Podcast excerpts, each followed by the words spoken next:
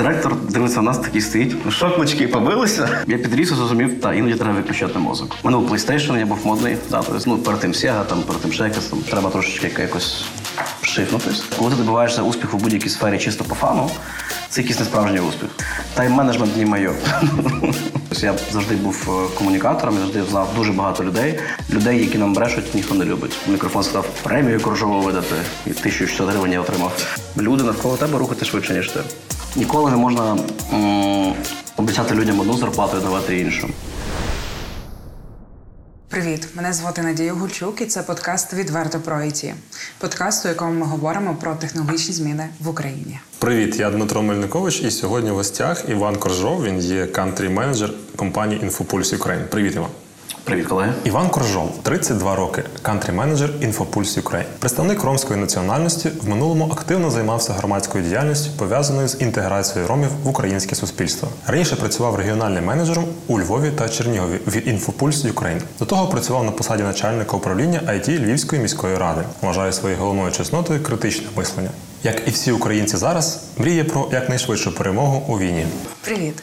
У цьому подкасті ми хочемо знайомити наших глядачів з вами, перш за все, як з людьми. І тому мені б було дуже цінно, щоб ми почали з самого початку, почали з дитинства. Можеш розказати, де ти народився і яким було в тебе дитинство? Окей. Я народився у Львові. Та вважаю себе корінним львів'янином. Це дуже принципова річ для нас львів'ян. Я думаю, ці всі, всі в курсі. Там же, в принципі, і ріс. Е, е, В мене з дитинства батьки вкладали дуже багато грошей. Я можу сказати таку річ. З чотирьох, напевно, чи з трьох в мене були якісь репетитори. Мене вчили фізики, англійській мові, математиці. З трьох років З чотирьох. З чотирьох. Ну, загальні, такі дуже загальні, та? Тобто, маятниковий рух, там, це туди-сюди, Там. і всякі такі речі. А, ось. е, В принципі, коли я йшов в школу, я вже достатньо нормально міг говорити англійською мовою. А, і вмів розв'язувати якісь невеличкі, дуже простенькі рівняння. І ще я був дуже босий. Е, Наприклад, якщо коли виходив там почав погуляти, в мене не було формату, що я брав там пасочку там, і щось собі робив. Я брав пасочку, лопатку, ще якісь інструменти, знаходив дітей, які щось роблять, і казав: так, от тобі, друже, відерце, Роби. тобі лопатка, значить, дивись, ти копаєш, ти робиш, я наблюдаю, контролюю процес. Це було 5 років, так? Там, там, приблизно так. От, е, батьки, батьки сміялись потім, що дуже шкода, що тоді не було нормальних якихось телефонів і камер, бо це було напевно, відео хіти, хіти Ютубів, Тіктоків і всього іншого. Але тоді це ще було не модно. Тобі якийсь цей досвід допоміг потім в майбутньому? А, я завжди кажу, що я в принципі більше нічого і не вмію робити, напевно. так. Тобто, єдиний скіл, який в мене є з дитинства і випрацьовується. е, Це е, як це Координувати інших. Так, так, так. Управляти людьми. Більше кажу, більше нічого не вмію. Сподіваюся, що вмію це непогано робити. Потім була школа. е, У мене була приватна школа, знову ж таки, дякую батькам. Е, Напевно, одна з перших у Львові, яка тоді була. Е, Вже і не існує. Школа Орфей називалась. На жаль, е, Стефан Стефанович, директор, тоді щось. Ну, він гарний був вчитель, але напевно дуже хороший бізнесмен, тому що все-таки приватна школа це бізнес. Але це було круто. Я був в школі з 9 до 6 вечора. Е, У мене були уроки типу шахи, там е, карате, співи окремо уроку. Тобто окрема музика, окремо спів. І це викладали в школі. Там, там і прямо, прямо уроки 45 хвилин з домашнім завданням, з усіма справами. Тобто, там, якщо ми кажемо, що е, в школі є там, урок математики, то в мене був там урок математики зранку, наприклад, і ще один урок математики ввечері, де ми е, повторювали ці завдання і е, там е, прописували домашнє завдання. І вже це дуже дуже круто. І наприклад, мій молодший брат потім також вчився в приватній школі, вже в іншій, і там був абсолютно інший підхід. Тобто це було більше, більше просто як вже коли мій брат вчився, то ми просто оплачували йому школу, де мало дітей. Так? Ну, Коли я вчився в приватній школі, це було прям круто. І до пам'ятаю, що це коштувало 30 баксів в місяць, тобто, напевно, дешевше, ніж ходити звичайну школу. Тоді було на штори здав- здаваючи і всякі такі речі. А ти кажеш, що зранку в тебе була математика і ввечері була математика. Скільки взагалі було уроків на день? 11, я, да, 11 11 років? на день. Так. Це ви у котрій приходили? В 9 ранку? В 9 ранку? І до 6 вечора. Ні, ну я погоджуюсь, там в мене не було е, дитинства да, в цьому форматі. Я вчився з першого до восьмого класу в цій школі, і е, так. Тобто, ну, ти приходиш додому, в принципі, як, як з роботи. Та, ну. Ну так. Full-time. Та full full-time, 8, 8 робочих годин. Крім е, експлуатації неповнолітніх е, в- в 5 років, як проходило твоє дитинство взагалі? Це теж круто, насправді. Я, я, я нікого не можу жалуватися на, на те, що в мене було щось в дитинстві. От, е, крім навчання цих всіх речей, я, напевно, був більш-менш там стандартним, стандартною дитиною, який там любив. Е, мене був PlayStation, я був модний. Да, тобто, там, е, ну, перед тим Sega, там, перед тим якось, там, як називалося, Сюбор, здається. Денді. Ні, Денді не було. Була така клавіатура. Знаєш, що туди картриджі вставляєш від Денді. Але це клавіатура, тому, тому, тому це називалося для навчання, а не, а не, а не просто щоб побавитися. Ось. Е, та ходив е, з гаражами пив пиво. Все як має бути. Кажу, гуртки, якісь такі речі, тобто мені саме все, все, все було в школі. Ну, реалістично. Все включено. Так, all inclusive. Тобто, скажу, урок шахів, тобто я, я з шахів мав 12. Я добре виявляється, вмію грати в шахи раніше. Зараз якось часом вже немає на це. Але тим не менш, Ну тут а, ти назвав там карате, шахи, а було щось з мистецтва? Так, так, абсолютно було, було художнє мистецтво, було малювання, кажу, були співи. От е, з того всього я м, отримав яке задоволення тільки від співів. Я взагалі люблю співати. Як, як би це дивно не виглядало чи звучало, але люблю. Давно не було приводів поспівати, але, але взагалі і часу, та, але взагалі люблю. А малювання не моє. Ніякі художні ці штуки. Що не вмію, то не вмію. Ну, цікаво, навчання в школі, малювання, співи, танці. Ну, якщо тебе нема до цього хисту, заставлять погані оцінки, чи, чи це Так, просто було так, абсолютно. Але не виганяли, напевно, за таке. Ну, я, я, я дуже думаю, що когось приватних шкіл виганяють ну, в апріорі. Ну, ну, це тре- треба щось таке зробити ну, складне. Ну так, та вони ж заінтересовані, де ти Ну, лишався. На нас був кейс, коли в третьому класі ми там побилися з моїм однокласником. Ну, з другом, це я думаю, це нормальна да, ситуація, коли там іменно друзі побилися. Ми сильно побилися і Що реак- було причиною? в третьому класі. Ну, команду, тому що пам'ятаю, прям настільки добре. Жінка? О, Та, та. І нас тоді віддавали до директора. Е, Я пам'ятаю, в мене так е, тече кров з цього. Аж настільки. Ну, та, та, та. Е, Він сидить такий трохи, ну, як це називається, фазий. Та, і директор дивиться на нас, такий стоїть. Ну, шокнички побилися. Я собі представляю, що звичайні школи, напевно, вигнали б обох після такої ситуації. Може, парту зламали там, ну, бо так, та, хороші дітки Ну, були. це, це реально якось це так е, лупилися, як Як в, каб- в кабаку якомусь в барі. Я це якийсь, не знаю, Mortal Kombat. Та я просто кажу, мене батьки таскали себе по кабакам всім, та, тому я, я, я знаю, це, як це відбувається. Ти сказав, що тебе було, було з дитинства вже і комп'ютер, і там. Що ти грав? Які ігри? Mortal Kombat, Taken, не знаю, там Need for Speed, коли він з'явився, напевно. До речі, комп'ютер в мене не був з самого дитинства. У мене комп'ютер з'явився в 9 класі. От, да, тільки, тільки десь тоді. От. Він був недовго, тому що я як нормальна дитина перше його розібрав повністю. От, потім намагався зібрати назад. От, виявилося, що якісь зайві деталі залишились.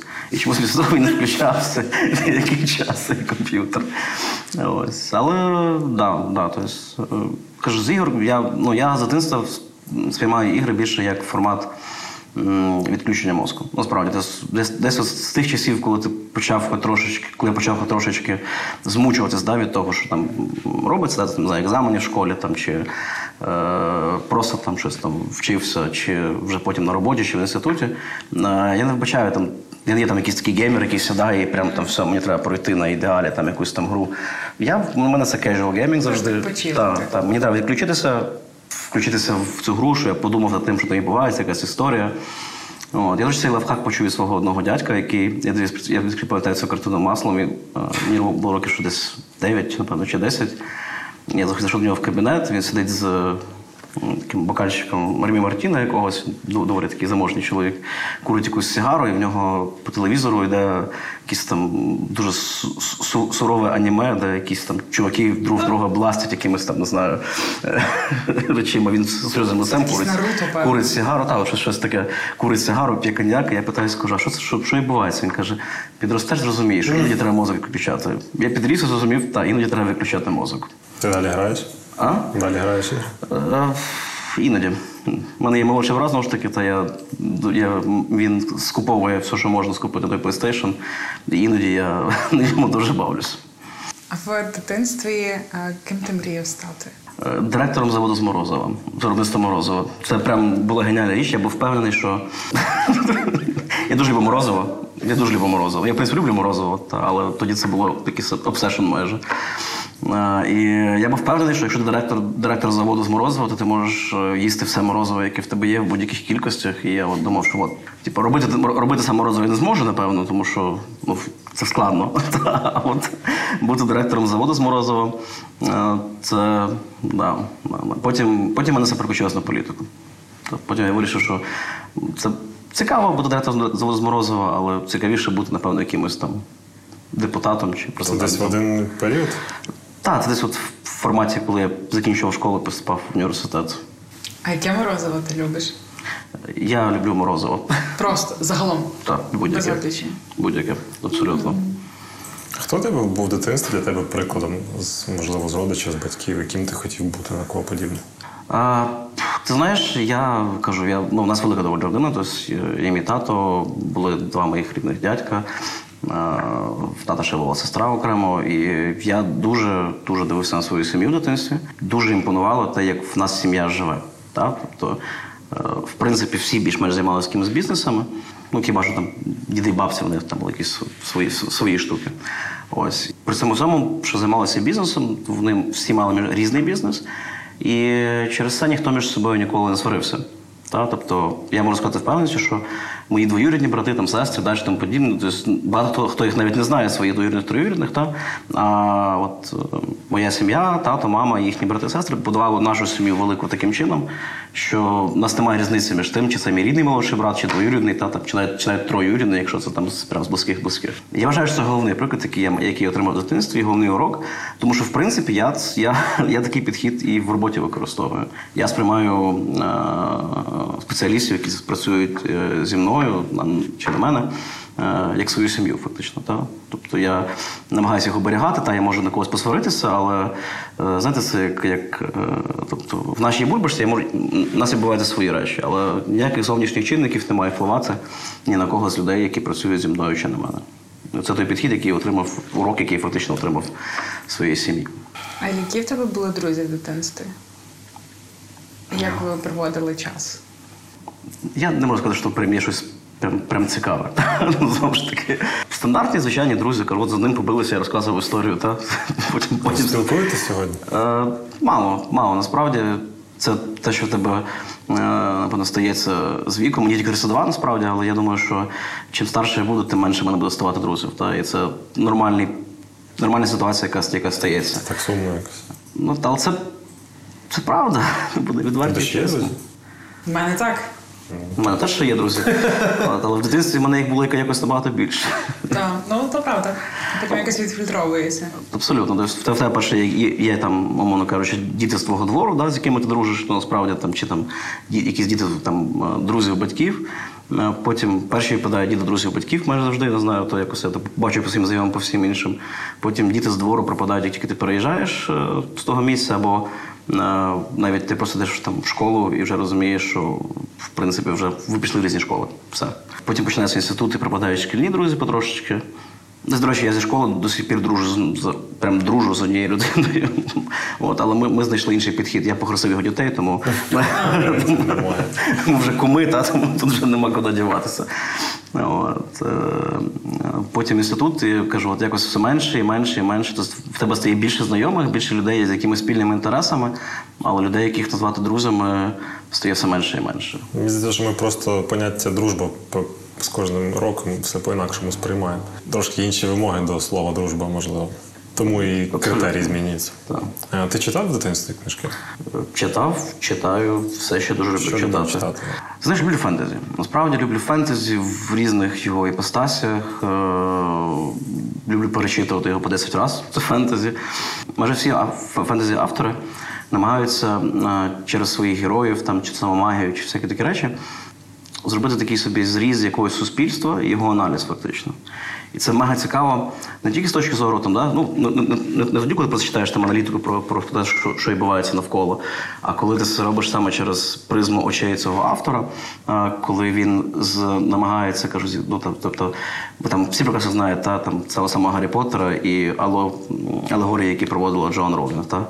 Не всі дуже культурні, але тим, але тим не менш. Тобто там е, ці Волан-де-Морт і його пожежать ППЦ, якось як він називається, я забув.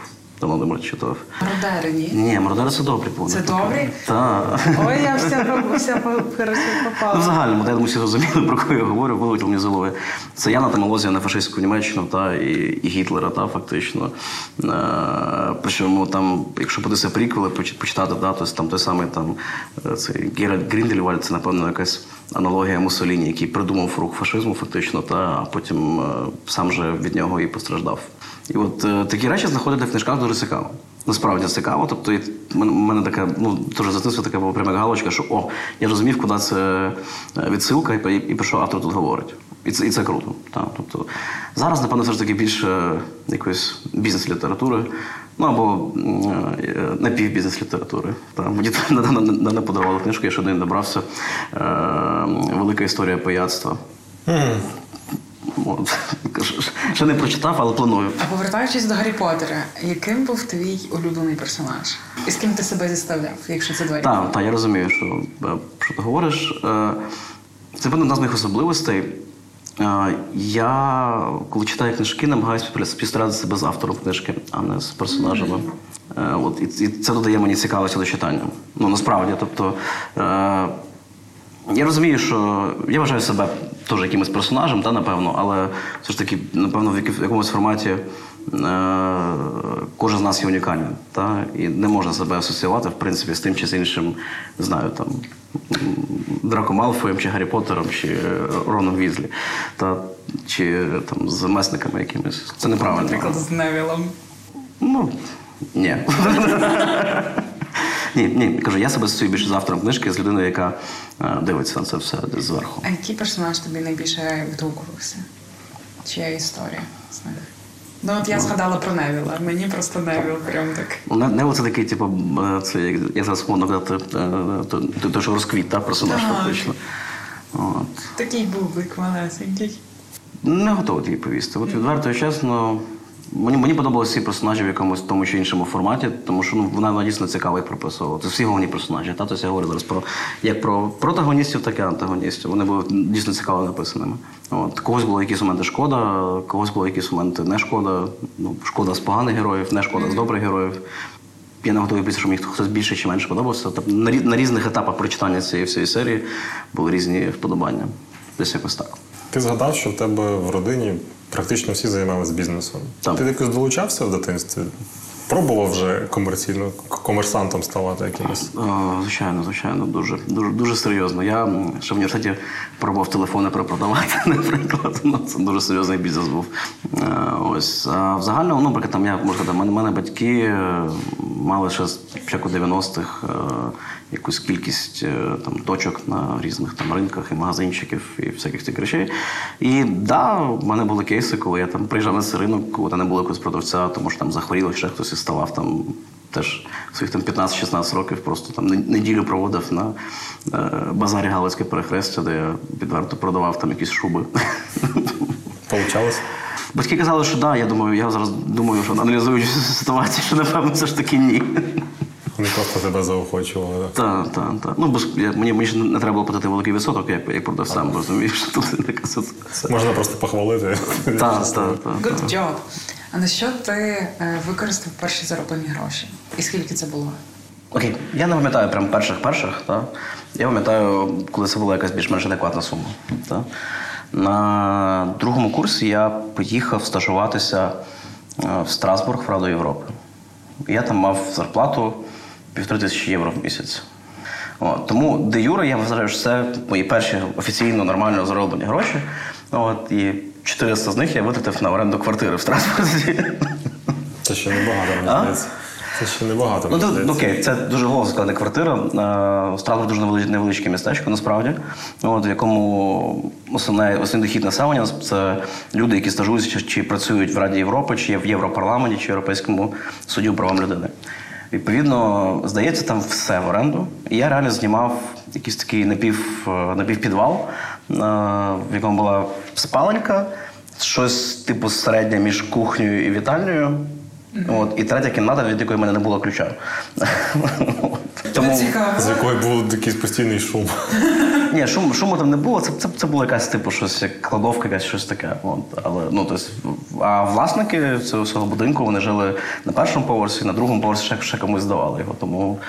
В принципі, на 2010 рік, я думаю, це була він ситуація для всіх, напевно. Ось. Е, тому да, да, от, от, офіційно я маю цю відповідь. Я перші, перших 400 євро, які я заробив, потратив на, е, на квартиру. Інші 1100 я потратив на е, проїзд по всім закладам Страсбурга, які мені могли. Проїзний по так, так, так. А як ти потрапив туди? Де ти вчився? Я медик освіт насправді. От е, я ж згадав, що я в принципі якийсь момент подумав, подум, почав думати про те, що я би хотів займатися якоюсь політикою і чимось цим пов'язаним. Е, тому я пішов на міжнар. Та на міжнар е, в Львівську політехніку. Ми здається, були там буквально. Крім мене, там ще два курси старше вчилися, ще три, здається, і перед, цим його взагалі не існувало. От. Потім виявилося, що не класичний міжнар, а з таким собі е, аналітичним е, уклоном, тому що, е, як виявилось, кафедра називалась міжнародна інформація. Ну, от, вчили нас як бути більше як бути аналітиком, насправді. От, але, звичайно, з вкрапленнями там, якогось там диппротоколу чи. Е, Там, у мене була англійська мова просто, наприклад, англійська мова, там бізнес інглиш, та ще там на четвертому курсі з'явилась там е, іменно перекладацька, да, тобто там нас вчили, як, правильно там займатися перекладами, та це правильно вловлювати там е, всі ці смисли. Там з іншої сторони там були якісь, скажу, вища математика, е, матаналізу не було, але було що дуже схоже, я не як називається. Я не дуже технічна людина, більш гуманітарний все ж таки, але тим не менше.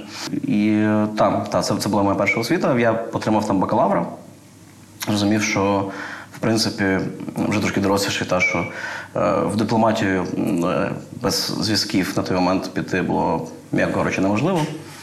У мене тих зв'язків не було, я вирішив, що треба трошечки якось шифнутись. І на магістр я вже пішов на project management. Класичний project management. Там, там вже було цікавіше. Там, ну, не що цікавіше, там я більше, більше приділяв уваги навчанню, насправді. Тому що крім, коли живу на міжнарі, в мене крім міжнару почались КВН, е, профкомітети, е, культмасовий відділ. Дуже мені це подобалось е, в дитинстві. Знову ж таки, все зорганізовувати. От, я, я, я був дуже неуспішний КВНщик, я цим горжусь, що я був дуже неуспішним насправді. Чому? Чому ти так кажеш? Ну, я не знаю, тому що я розумію, що я займався цим по фану. Та мені це було весело, мені це було цікаво. Для того, щоб бути успішним в будь-якій сфері, е, коли ти добиваєшся успіху в будь-якій сфері чисто по фану, це якийсь несправжній успіх. Ну, я, я так вважаю. Та? Тобто, успіх завжди має бути з декого складових, це має бути і е, те, що тобі хочеться робити, ти отримаєш від цього задоволення, е, ти маєш вкласти в це якусь кількість е, роботи, своїх думок, привнести щось нове та, і отримати, і мати хоч трошечки вдачі, тому що без цього також не, ну, нікуди. От, а безкоштовний успіх це, це, це якось так не, не запам'ятовується. А як ти любив проводити свій час в студентські роки? Ти кажеш, було КВН, а що ще було? Я кажу, І організація цих Профком, культмасовий відділ та. А, тобто ти збирав знову всіх пісочниці, розбивав лопатки і лаву і, і, і, і керував процесами. Ну, майже, майже. Тобто трошки в меншому, в меншому, в меншому, в меншому цьому. Я ніколи не був головою профкому, та, але ну, я не хотів, чесно кажучи. Напевно, можна було б пробувати, але не дуже хотілося. Кажу, тобто я, я не кажу, що в мене, були, мене, мене був ще хоч якийсь, ще якийсь час. Насправді це моя проблема все життя. в мене ніколи немає часу. І це прям тайм-менеджмент не моє. От, як- як- якщо я кудись окунаю з головою, то я просто не, ну, не встигаю більше нічим займатися. Да? Якщо я отримую нову посаду, я в ній живу мінімум рік настільки, що мене починають забувати іноді друзі, як я виглядаю. От.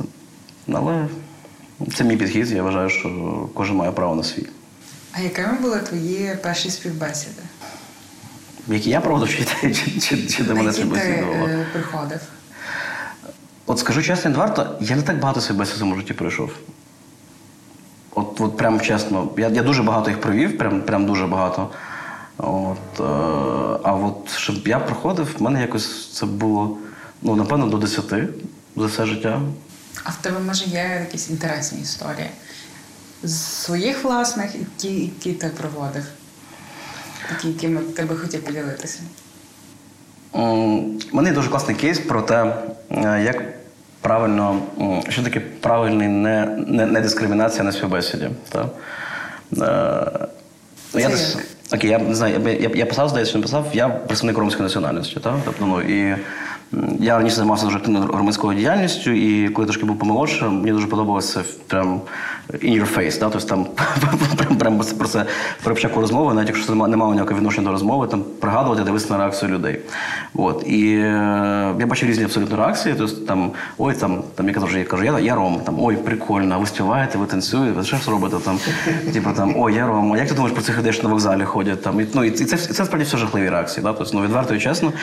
І я е, до сих пір пам'ятаю е, цю реакцію, коли я кажу, е, ну, типу, я ром, вас не бентежить на цій бесіді. На мене сидить, дивиться і каже, і що? Ну, я не знаю, хто. Я треба, треба піти ДНК-тест. Ти здавав ДНК-тест? Я кажу, ні. Я кажу, ну, яка мені різниця, хто, хто ти є по національності? Це твоє особисте.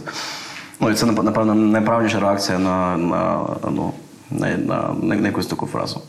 От. А на рахунок проведення співбесід, найбільшої частини їх провів, насправді, це був не на роботу.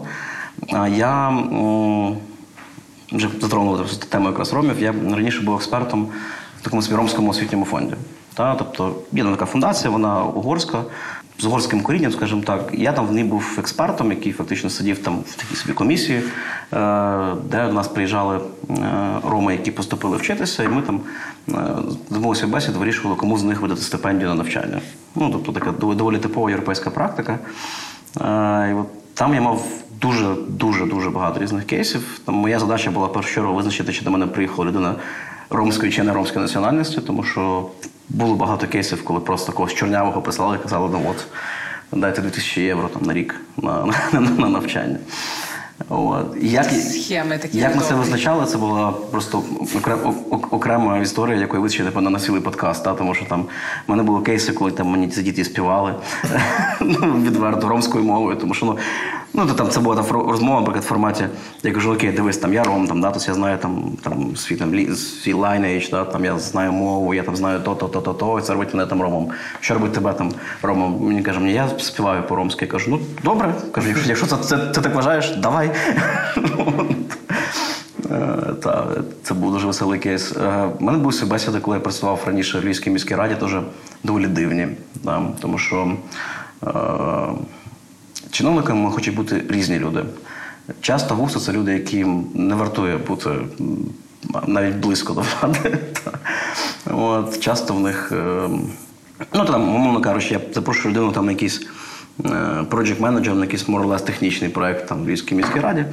А, людина приходить, я кажу, а де ти до цього працював? Він каже, я там був кур'єром до цього, там, наприклад. А тепер я хочу бути project менеджером і вести там проект по там, електрифікації, громадських послуг там міста. Який ти маєш цього досвід, ніякого, але я було мені цікаво. От. І таких кейсів прям було стільки, що це страшно. Чи коли там чи стандартний кейс, коли людина пише, що в неї Advanced English, от, ти сідаєш на співбесіду, починаєш з нею говорити, і ти розумієш, що людина взагалі не знає англійської мови. Це, це нормальні кейси, типові, напевно, їх дуже багато. А які поради ти би дав людям, які будуть проходити співбесіди? не брехати в резюме. Ну, відверто чесно, тому що на, будь- на будь-якій брехні в цьому резюме тебе зловлять, е, якщо не одразу, то, то через е, місяць, І два, погориш. три. Ти погориш, тебе звільнять. Е, Ти не зможеш отримати потім з тої компанії ніякого референс-летеру. І так, ми всі спілкуємося між собою. Це теж треба пам'ятати, що людей, які нам брешуть, ніхто не любить. Та їх ніхто не любить. А, ти казав, вже згадував, що ти стажувався в Страсбурзі і в межах навчання. А взагалі доводилось працювати під час навчання ще? Підпрацьовувати, можливо. Ти знаєш, ні. Ні, насправді ні. І, е, я абсолютно не стажуюсь. Мені ну ж таки батьки дали можливість, щоб я під навчання вчився.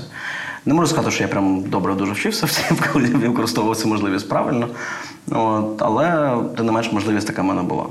Та, тобто якісь там кажу, точкові речі, де я там кажу, десь щось комусь перепродував. Тобто я завжди був е, комунікатором, я завжди знав дуже багато людей.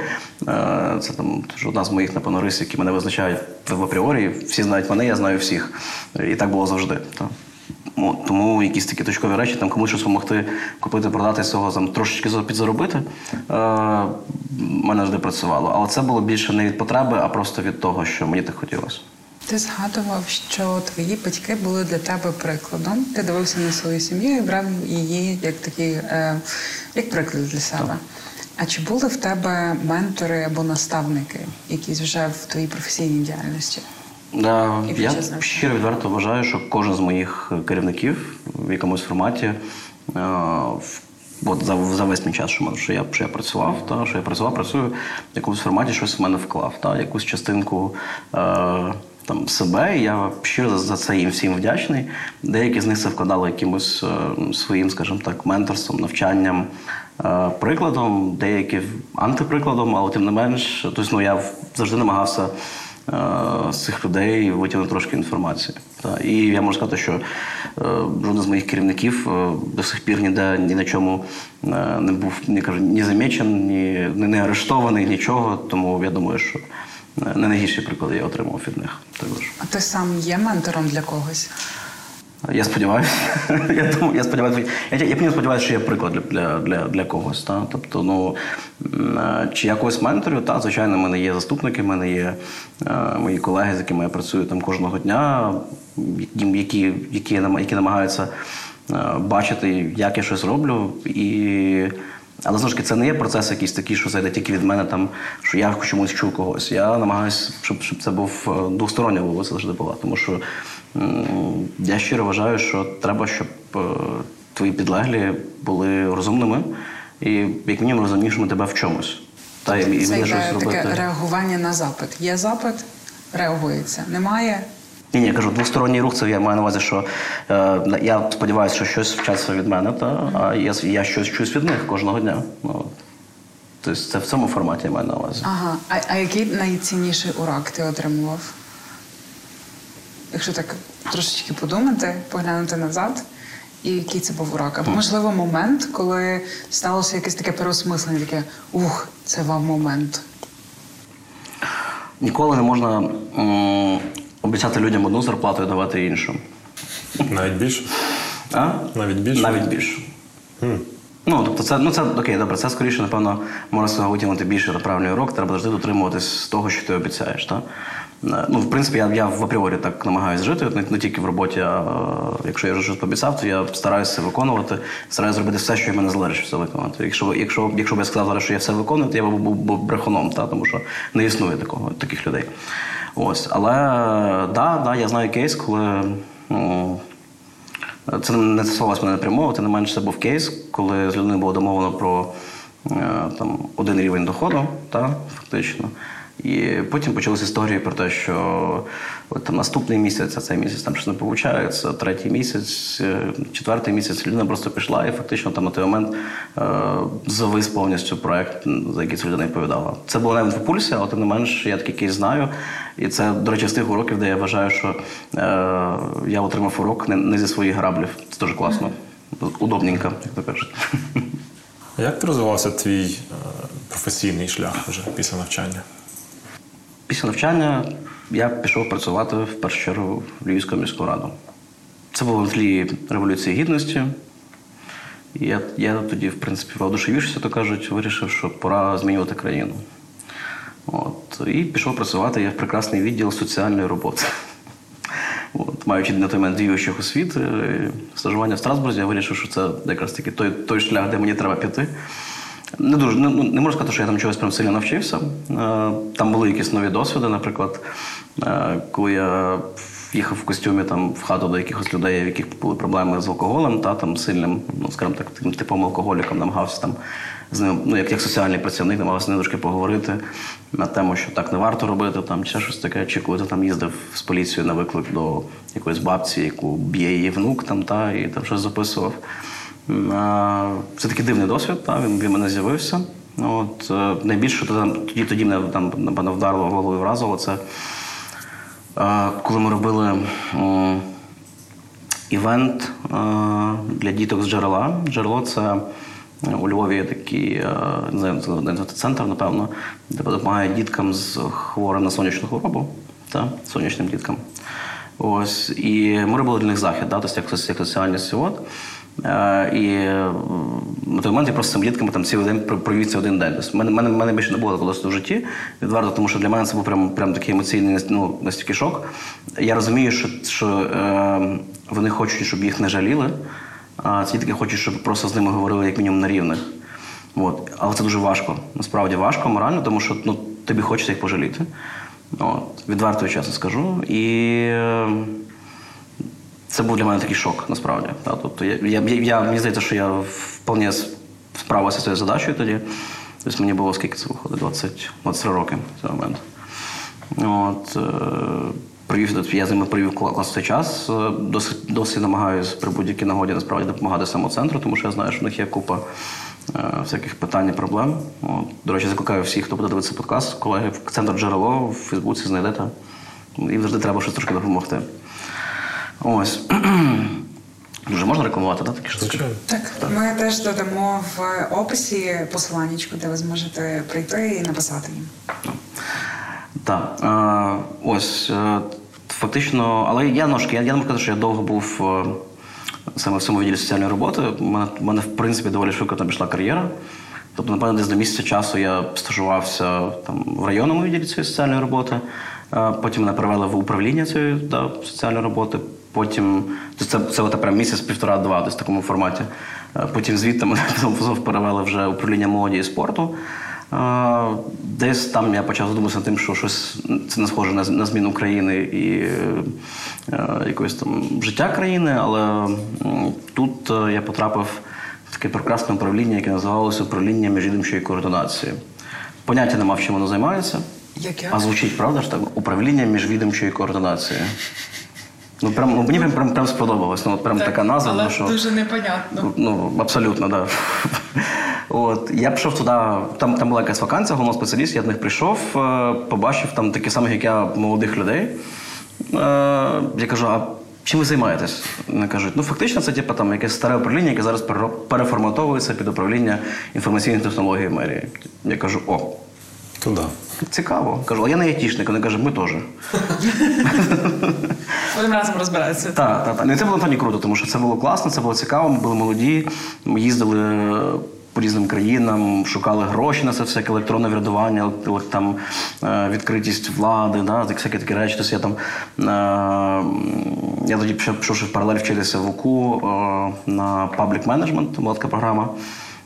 І в мене був там такий як дипломний проект, це там громадський бюджет Львова. Я думаю, в Києві в Києві теж така штука, якщо якщо я правильно пам'ятаю, я думаю, ви знаєте, там, де люди виділяється частина бюджету міста, і де люди голосують за що, ну який, проект куди піде. І це, це був там от такий мій, мій флагманський проект, за яким мені там прям пан судовий мікрофон сказав премію Коржову видати. І 1600 гривень я отримав От, за проект на 22 мільйони. От таке веселі історії наші. наші, та. Так, фактично я працював далі в цьому ж управлінні. В якийсь момент я його переформатував. Ми таки, я став заступником цього управління, в якийсь момент, потім начальником управління. Поки я був начальником, ми його нарешті перейменували в управління IT. От, і через три місяці я звільнився. Ого, а чому? У мене більше не було карт-бланшу, який я хотів е, да, на, це, на це управління. Я не дуже люблю бюрократію. Та, коли починається забагато паперчиків. Я, я, я працював в цьому, ну, мені це було фаново знову ж таки. Та? Е, тому що це було цікаво, це було круто. От, це другий аспект. І третій аспект е, 10 тисяч гривень в місяць. М, Там, там, у 2017 році це якось вже зовсім погано було. Тобто дуже багато відповідальності, тобто я жив на роботі, але на той момент зарплати були в такому, в, в- в такому розмірі, я був не готовий продовжувати. Так. Далі був інфопульс. Одразу після. е, Так, та, ну фактично там ситуація була особливо, що я, як вже будучи начальником, ми співпрацювали з Інфопульсом, запускали один величезний проект, е, який називався е, Господи, Кабінет мешканця. Називався. Це громадські послуги були якраз таки, які надає міська рада, які ви переводили там частково онлайн. Та, тобто, там, ну, тобто, те саме, що зараз робить Дія, наприклад, та, але 2015 році. Було трошки так по-іншому виглядало це все. От. І інфопульс, е, ну, на той момент інфопульс просто був як, як не як підрядник, а як компанія, яка це фінансувала в першу чергу, виділяла на це програмістів і вибудовувала цю систему. Тому ми, ми були знайомі з інфопульсом. От, і мені так класно співпало якраз, що я надумав на те, що, я збираюсь йти, йти, йти з міської ради. А інфопульс збирався відкривати у Львові представництво. І ми як би, друг друга знайшли, скажімо так. А Розкажи більше про компанію Інфопульс. Чим вона займається? А, ну, в принципі, почну з, кажу, з класної фрази. Вчора бачив картинку про нашу компанію. З 22 рік ми в Україні восьмі зайтішки по кількості доходів. Та, це офіційна інформація. Тобто, course, там є ПАМ, не перший, там циклом, там чуть більше, ніж нас зароб- заробив. От. Ну і ми своїми нашими чесними, чистими 102 мільйонами євро, які ми заробили за 2022 рік, не дивлячись на війну. От. Інфопульс, е, Інфопульс це величезна компанія, насправді. Тобто величезна на, на ну, звичайно, що є більші, є менші, але я вважаю, що ми більше ближче до гігантів все ж таки. Е, Ми велика міжнародна компанія, яка входить в групу компанії Tietoevry. Е, Тобто ми група компанії Infopulse, яка входить ще до групи компанії Tietoevry. У нас доволі складна структура от, і доволі багато різних компаній насправді. Ми представлені в Україні, в Польщі, е, в Болгарії, в Бразилії. От. Е, Маємо багато sale офісів в різних країнах, в тому числі там в США, Франції. От, дивимося ще на інші країни, куди заїхати, тому працюємо потрошечки. Наш основний клієнт це, звичайно, якісь великі бізнеси інші. Тобто ми, ми працюємо в основному на B2B. В першу чергу сервіс. е, Як сервісна компанія, в другу чергу як аутсорс чи аутстав компанія. Домени, в яких ми працюємо, це банківський, телеком, е, консалтинг. Це основні, напевно. От, а лише ми вміємо і, як кажуть, по більш цікавим компаніям, типу Microsoft чи, е, чи Oracle працювати. От, в двох словах. Друге, щоб я сказав ми одна з найстаріших компаній в Україні айтішних, засновані ми в 91-му році. Я сміявся, що я якось одноліток з компанією. Та? Е, заснував нашу компанію Олексій Борисович Сігов, Андрій Львович Анісімов. Два друга, які більш-менш технарі, які просто в 91-му році вирішили, що ось тут треба пробувати е, займатися цим бізнесом, який тоді був теж непопулярний, як скажу, дивний та, для України. От, і е, там мали першого клієнта з Франції, потім у нас був Bosch, як один з великих клієнтів, який з'явився там з великих імен. Ну і потім вже понеслось та, по більш, більш серйозному.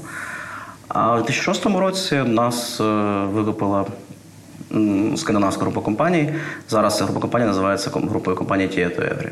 От, і це насправді один з таких, напевно, більших більших е, не знаю, не, концернів, корпорацій, які є е, в світі по, по IT, аутсорсингу і сервісному. А якими є культура та цінності компанії? Е, Я не дарма згадував на початку про, про сім'ю. Та. Е, Ми в інфопульсі насправді і е, всім менеджментом намагаємося нести це, що ми в першу чергу ком'юніті. Та. Ми ком'юніті людей. Тобто те, що ми працюємо всі разом, це класно. От, е, але те, як ми спілкуємося між собою, це абсолютно інше. Я можу бути е, там, якимось директором чи менеджером до 6 вечора, там, чи, ну, окей, зазвичай до 8 вечора, то не менше. От, а після цього, коли ми не знаю, там сідаємо побавитися в якісь настольні ігри в офісі, я на рівні зі всіма, тому що ми тут, тут це, це вже клуб по інтересам. Та в нас є абсолютно різні по інтересам, і ми намагаємося будувати їх в ком'юніті. Та? Тобто, фактично, у нас є декілька спортивних команд. Ми граємо в футбол і в хокей. У нас е, є мистецький клуб, у нас є клуб е, англійської мови, де що він в різних містах, де люди збираються, дивляться просто якісь фільми, намагаються їх розбирати. Ми, ми, ми спільнота однодумців. Та? Тобто, мені дуже подобається одна фраза, яку згадав раз наш президент. Е, каже, ми, ми ніколи не змушуємо наших е, там, програмістів чи, чи QA, ну, чи будь-який став, там, якийсь продакшн, продавати нічого, та? чи, чи, проводити, чи проводити нових клієнтів. А вони все рівно приводять. Ну, вони приводять, тому що е, ми намагаємося побудувати в компанії таку атмосферу, щоб кожна людина себе відчувала не маленьким гвинтиком, та, як казав один, не будемо його називати, та, От, а частиною чогось великого, насправді. Та, тобто частиною, повноцінною частиною, тою частиною, яка може щось внести в цю компанію а, і отримати взамін. Як вони проводять клієнтів? Де вони їх беруть? Ну, я, я не можу відповісти прям, прям точно. Там це різні бувають кейси. Хтось в когось, які знайомі приходять, питаються, там ти працюєш в ІТ, а покажи. Там в когось це можуть бути якісь там, ну не знаю, там через когось, через е, там сім'ю якусь, чи через, через друзів, чи ще якісь речі. Тобто це по-різному абсолютно відбувається. Я за що це не, не, не в форматі, що це собі такий деф, і думаю, що поїду-ка я на конференцію в, в Лісабон там, да, і пошукаю клієнтів для інфопульсу. Звичайно, що ні. Це, це, це працює не так. Але ну, до всіх нас там час часу приходять якісь знайомі чи друзі, чи е, там бізнес-партнери і кажуть, окей, ви ж там ви, ви, ви ІТ, там нам треба щось зробити те, те, те, те, те. Чи може, чи таке ви робите, чи не робите. От. Я не знаю, як це відбувається в інших компаніях абсолютно, то я думаю, що ну, десь хтось комусь приводить, десь хтось комусь там не приводить своїх клієнтів, але е, з того, що я знаю в нас, то есть перша думка, яка ми там мені спадає на думку, коли мене приходять з таким питанням, це окей, треба набрати силів і поїхати попрацювати це питання. А не треба пошукати якусь команду, десь окремо собі наняти компанію невеличку зробити і починати це віддільненько робити. Тому що ну, ми намагаємось. е, Відноситися до компанії як до нашої спільної компанії, а не так, що я працюю десь. У нас є традиційне питання від партнера. Нагадаю, що партнером проекту є Укрсибанк BNP Paribas Group. І питання наступне: обираючи банк, з яким працювати, на які ти критерії в першу чергу дивишся? Можливо, особисті і компанії. Що запорукою а, надійності банку для тебе є? А, окей, про компанії промовчу в даному контексті, вже вже вибачте. Да? Тобто у нас є у нас, у нас свої NDA. От можна про себе особисто. Я користуюсь Укрсибанком. Опа. Клас. Та я користуюсь Укрсибанком. Чому я ним користуюсь? Ну, для мене особисто це було комфортно. Е, Ну, преміум банкінг хороший, так? тобто, в першу чергу, хороші умови по зняттю купівлі готівки чи, чи баксів. Так? Е, І е, я, я ну, не переживаю за те, що цей банк може лопнути, тому що я розумію, що це французька група банків. Тобто це три критерії, які для мене зараз є найважливішими. Ти знаєш, я це мав сказати в межах е, інтеграції рекламної, але ти, ти, ти зняв це з е, ну, ці слова. Мене Я лише додам, що е, банк зайняв перше місце в рейтингу 30 стійких приватних компаній України за версією Forbes. І Ну, круто. Дуже круто. Що тебе дратує в бізнесі? Тупі люди. Мене, мене дуже дратують в апріорі. Ну, добре, це дуже було харш сказано, так? Ні, ну не, не, не настільки харш, я думаю, що це не так страшно. Е, я просто поясню, кого я вважаю типу людьми. Так? М, Є люди, які думають, що вони розумні, намагаються, ну, чи так, брешуть, що вони розумні, і настільки, настільки, настільки впевнено це роблять, що самі починають в це вірити. І я дуже не люблю таких людей, відверто і чесно. Де вони мені не випадалось би, да? тобто, ну, чи в бізнесі, чи, е, чи просто в житті. Тобто, і е, це завжди погано впливає на кінцевий результат. Як би що би не відбувалося, якщо в тебе, е, в тебе десь в якомусь проєкті, в якійсь команді є відверто ну, людина, яка не що має низький IQ, та, а от саме не мудра, та, давайте, давайте скажемо так. От. мудра. Так, так, так. Це, це, це, це завжди приносить купу проблем. От, і на моєму досвіді. І е, це не найбільше, просто мене- це вибішує прям. що робиш в цьому випадку? Бішусь. Як ти е, що ти думаєш щодо цієї тези? Що якщо треба пояснювати, то не треба пояснювати? Не погоджуюсь абсолютно Не цією це- Ні. Ні, ну, не, не, існує такого терміну, який не треба пояснювати. Та? Будь-яку річ, будь-яку аксіому, будь-яку теорію треба перше пояснити хоча б один раз. Та? Тобто, ну, просто тут питання в тому, що якщо треба перепояснювати, чи, чи, чи детальніше пояснювати, то тоді, напевно, так, я погоджуюсь з тобою, що е, ну, мож, ну, не, не вартує це продовжувати, та? Тобто, цю розмову. Але хоча б один раз треба пояснити. Ну, Якщо говорити про якісь визначення технічні, то я питаю, погоджуюсь. Якщо, е, напевно, Надя мала на увазі, коли елементарні життєві моменти треба тобі ще пояснювати, то краще вже не пояснювати. Ні, ну окей, добре, дивись, є, є ще абсолютно інший аспект. Кожна людина, абсолютно кожна людина, має якийсь свій окремий життєвий шлях, якийсь, якийсь свій конкретний досвід, якісь свої конкретні речі, які для нього чи для неї є очевидними. Так? Що ми робимо, коли ми там злимося на когось, коли хтось не розуміє тебе там на, півслова? Ти береш свій досвід, який є в тебе життєвий, тобто не тільки робочий, і намагаєшся на цю його- його покласти. І, ну, це ж очевидно, та? Тобто, і, це, і це теж тебе вибішує. Але е, коли ти починаєш думати про те, що окей, ця людина може бути якийсь інший досвід. Можливо, він, з- ще нас ще, ще з цим не стикався. Можливо, для нього це щось нове. Та? Е, і тоді ти починаєш менше думати, що ця людина не мудра, а більше думати про те, що цій людині треба щось пояснити. От, да, тобто, ну, в мене є там стандартний трошки кейс. е, Нехай мій брат мене трошки не ображається, я дуже його люблю, от, тим не менш. Е, Він програміст, та, тобто, на відміну від мене, мій брат Павло програміст. У нього були трабли, коли приїхав новий роутер, якийсь вайфайний. От він намагався його налаштувати, і він не розумів, що, ну, як це зробити, дзвонив до мене, щоб я приїхав налаштував мій роутер. Я йому кажу: ти розумієш, Володь, кажу, ти, ти кажу, програміст. Типу, ну я, я кажу, ну, менеджер. Ну, але я вмію це робити, чому- а ти, а ти ні. Він каже, я вмію програмувати тільки. Та, ну, я перше ще не побісився трошки, а потім подумав, ні, ну каман, ясно.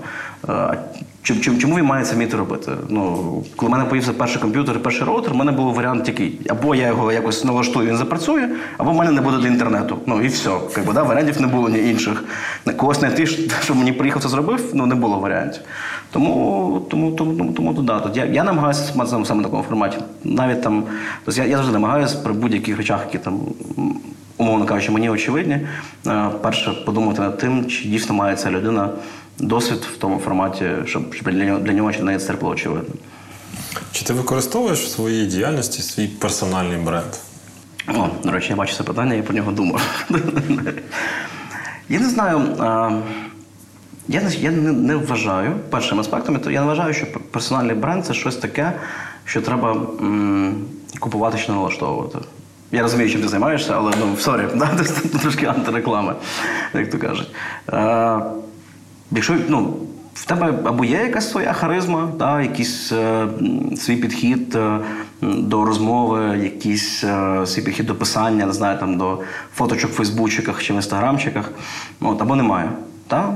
Ну, якщо тебе воно якесь е, штучне, от, ну, мені, наприклад, завжди видно, да, де, де там, умовно кажучи, політик веде свою сторінку в Фейсбуці, та, особливо якщо знайом, які, знай- хтось з знайомих, де він особисто щось там пише, щось там говорить, щось думає, якісь свої думки, чи коли це його там піар-служба, йому там все готує, красивенько, там е, слоніки, і це все вискакує.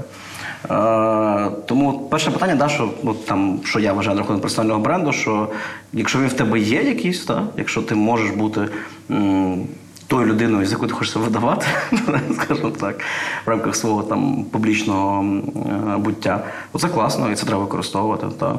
Якщо ж ти не трошки не така людина, і таких ідей я теж багато знаю. Я знаю багато крутих професіоналів, от, крутих директорів, крутих менеджерів, яким абсолютно некомфортно виходити, там, не знаю, навіть до клієнта поспілкуватися, на- на- навіть технічно.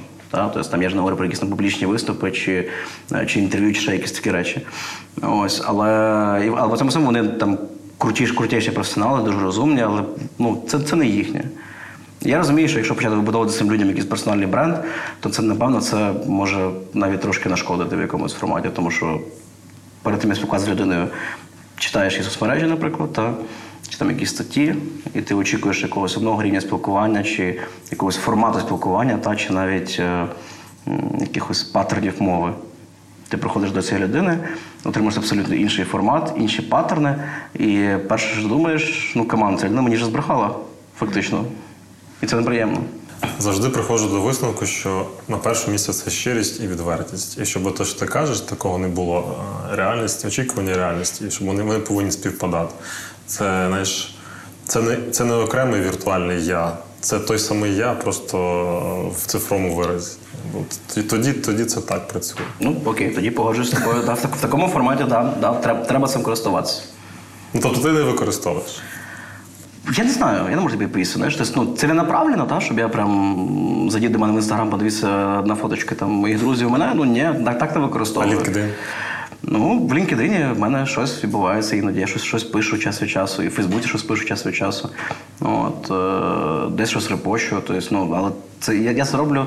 е, Ну, це мої особисті сторінки завжди в першу чергу. Я це роблю, тому що щось, я щось підтримую, мені щось цікаво, мені цікаво якимось цими думками поділитися. Ну, от, і саме через це. Та, тобто, це, це, це завжди щирі пориви. У мене може бути таке, що я там не знаю, мене прорвало, я там два тижні підряд кожної ночі викатую якийсь там лонгрід та на якусь тему. От, а може потім бути, що півроку в мене одні фоточки там з не знаю, там звідкись. От, і я не знаю, ну це, це, це я розумію, що напевно з точки зору там вибудовування бренду свого особистого це напевно неправильно. Ну це ти мені підскажеш, так? Для тебе це, це, це насправді ти будуєш тільки органічно, так як тебе виходить, так як ти хочеш. Ти Да, да, насправді да, це, це твій шлях. От Шлях самурая. Шлях самурая. Немає кінця. Сьогодні, опираючись назад на весь досвід, на всі е, пройдені там виклики, всі можливості, які були. Дай, будь ласка, дві поради нашим глядачам. Що з того, що ти не робив, вартувало би робити, і з того, що ти робив, не вартувало. У мене були періоди в житті, почнемо з найвартувало, коли я не вчився. От, взагалі, тобто, ну, я ну, не вивчав нічого, не проходив ніяких курсів, не, не читав ніякої бізнес-літератури, не знаю, абсолютно нічого. Я був змучений, я дуже багато працював, але ну, я от вважаю, що це дуже неправильно. І я от зараз з цим борюся. Ну, не що прям борюся.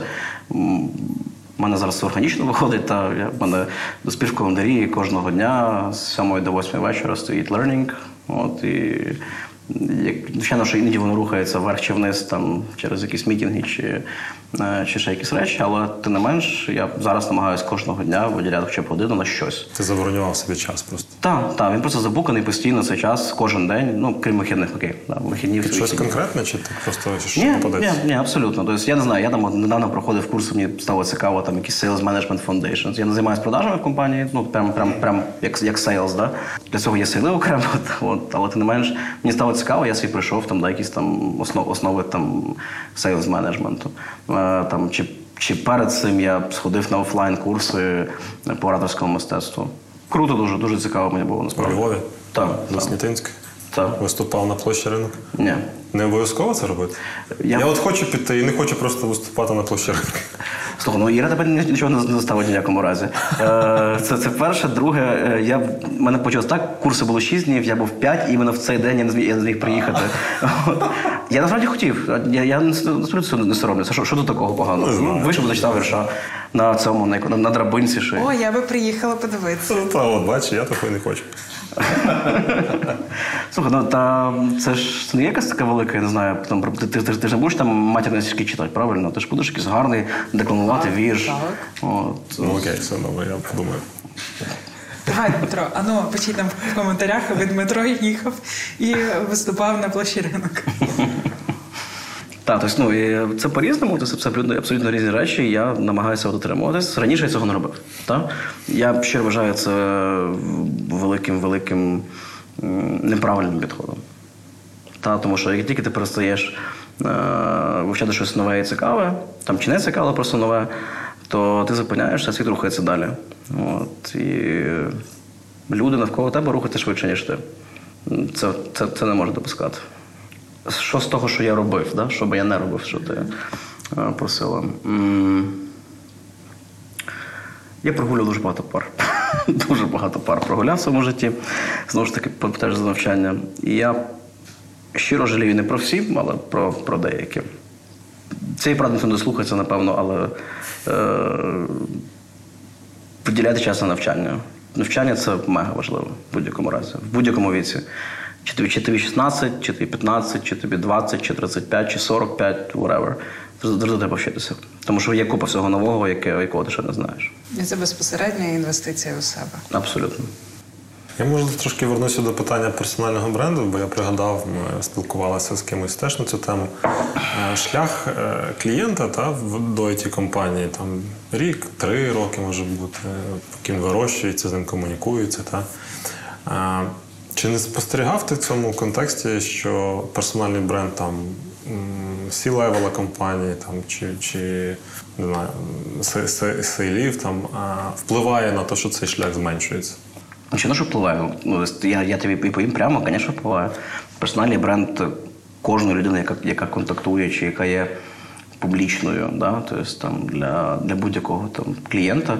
Будь-який клієнт великий насправді, та, він робить due на компанію, він робить due на C-level, е, він дивиться на, цих людей, він дивиться на тих людей, з ким він буде працювати. І це ну, звичайно, що впливає абсолютно. Тому що крім публічного персонального бренду, я ще, я ще відношу да, трошечки є е, твій бекграунд, який про тебе може знайти та, в інтернеті там, чи ще десь.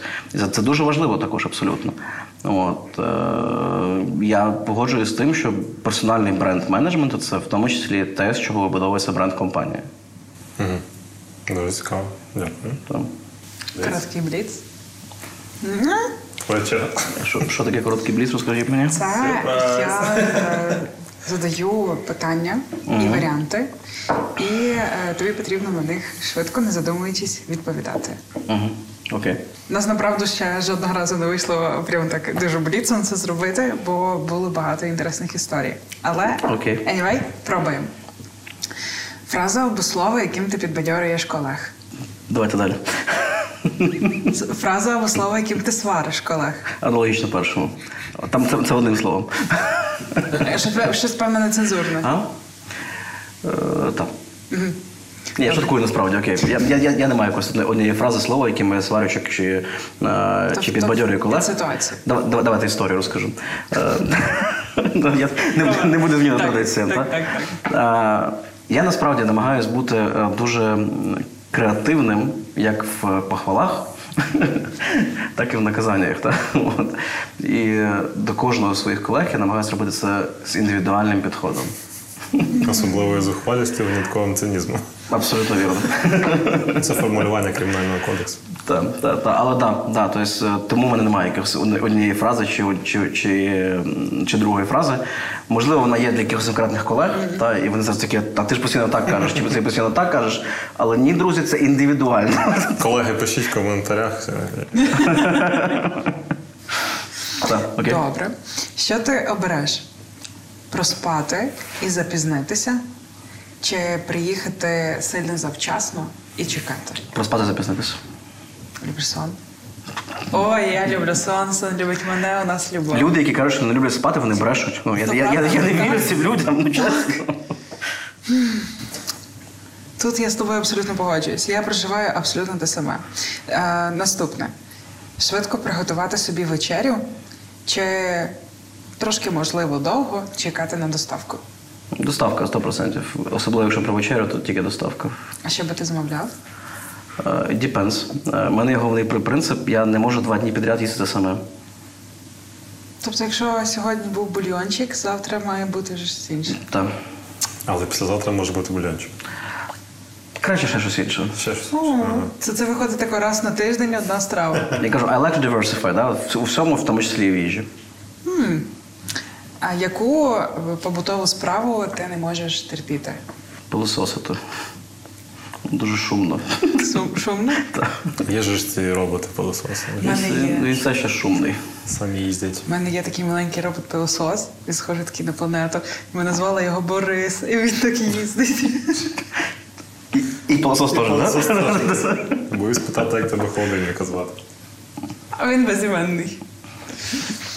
Відвідати кілька зустрічей, розкиданих по різних локаціях міста, чи провести весь день в листуванні і зумах. А, що ліпше? Так, що ти обереш? Перше, абсолютно 100%. Кататися туди-сюди. Так. Тому що знаєш, що? Тому що поки ти катаєшся, ти можеш проводити зуми. Це things all the time. Так. ем, що для тебе є найнестерпніших в колегах? Коли колеги не роблять те, що не пообіцяли зробити. І туплять. Ну і туплять. Ну, то, то вони вже затопили, бо не виконали те, що пообіцяли. Мерзенні. Яким є то є guilty pleasure? Два. Я курю. Я курю айкос, сигарети, сигари. Кальяни. Я, до речі, кальян не курю. Я в нього кашлю. Є плюс в чомусь. Там, там, там. От, але курю я багато там. І, і я насправді подумаю, я, я, я, я прям люблю курити. Я не буду це пропагувати абсолютно. Та я, тому я скажу відверто чесно, я думаю над тим, що Е, мені треба це зменшувати трошечки та, в собі, тому що. Е, Кажу, мені 32, я молодий, але тим не менш, я вважаю, що я вже почав відчувати оці от, е, штучки, коли організм каже, там може би брокколі трошечки там поїсти. там, може би ти там е, трошки менше покурив, бо потім голова буде боліти, там ще щось таке. Тому да, да, це одна. І друге, я люблю грати в покер. Граєш на гроші? Е, Грати в покер не на гроші, це гра, це, це, це вже не покер. От. Але мені в покері подобається не азарт. Та? Тобто, ну, я- тому, якщо б мені подобався іменно азарт, я б сказав, що я люблю грати в покер, там, не знаю, там, в рулетку, як, як це називається? Азартні Е. Да, на руки бандити, да, оці ці штуки. Ні, мені в покері подобається е, психологія і маніпуляції насправді. Тому що фактично, що таке покер? Покер це, тобто, ну, якщо в тебе є класні карти, і, і в твого противника класні карти, то це ну, не гра в покер, це просто все те і ширять з другого грошима. От, але покер це гра про те, щоб твій противник подумав, що в тебе хороші карти або погані карти. І ти маєш йому це довести своєю грою, мімікою, поведінкою, словами і всім іншим. І от це круто і цікаво насправді. особливо цікаво, коли в тебе слабенька карта, але ти доводиш, що в тебе сильна карта. Да, да, і тобі вірять при цьому всьому. Чи, ну, чи навпаки, чи коли ти граєш там з е, максимальною комбінацією, та, і при цьому всьому всі впевнені, що ти блефуєш. Це прям ідеально. Цікаво. Що ти обереш? Читати книжку, слухати музику чи дивитися фільм? Три дня підряд по-різному. Правильно буде вирст. Ми пам'ятаємо, треба Diversify, так. так, Diversify. так. Яку е, пісню, який трек ти е, дуже сильно любиш і майже його заслухав? Знову ж таки, да, я вже говорив про Diversify, тому в мене спокійно є е, в телефоні е, Vivaldi, який там, після якого може бути якийсь там, не знаю, там Міша Крупін, так, умовно кажучи.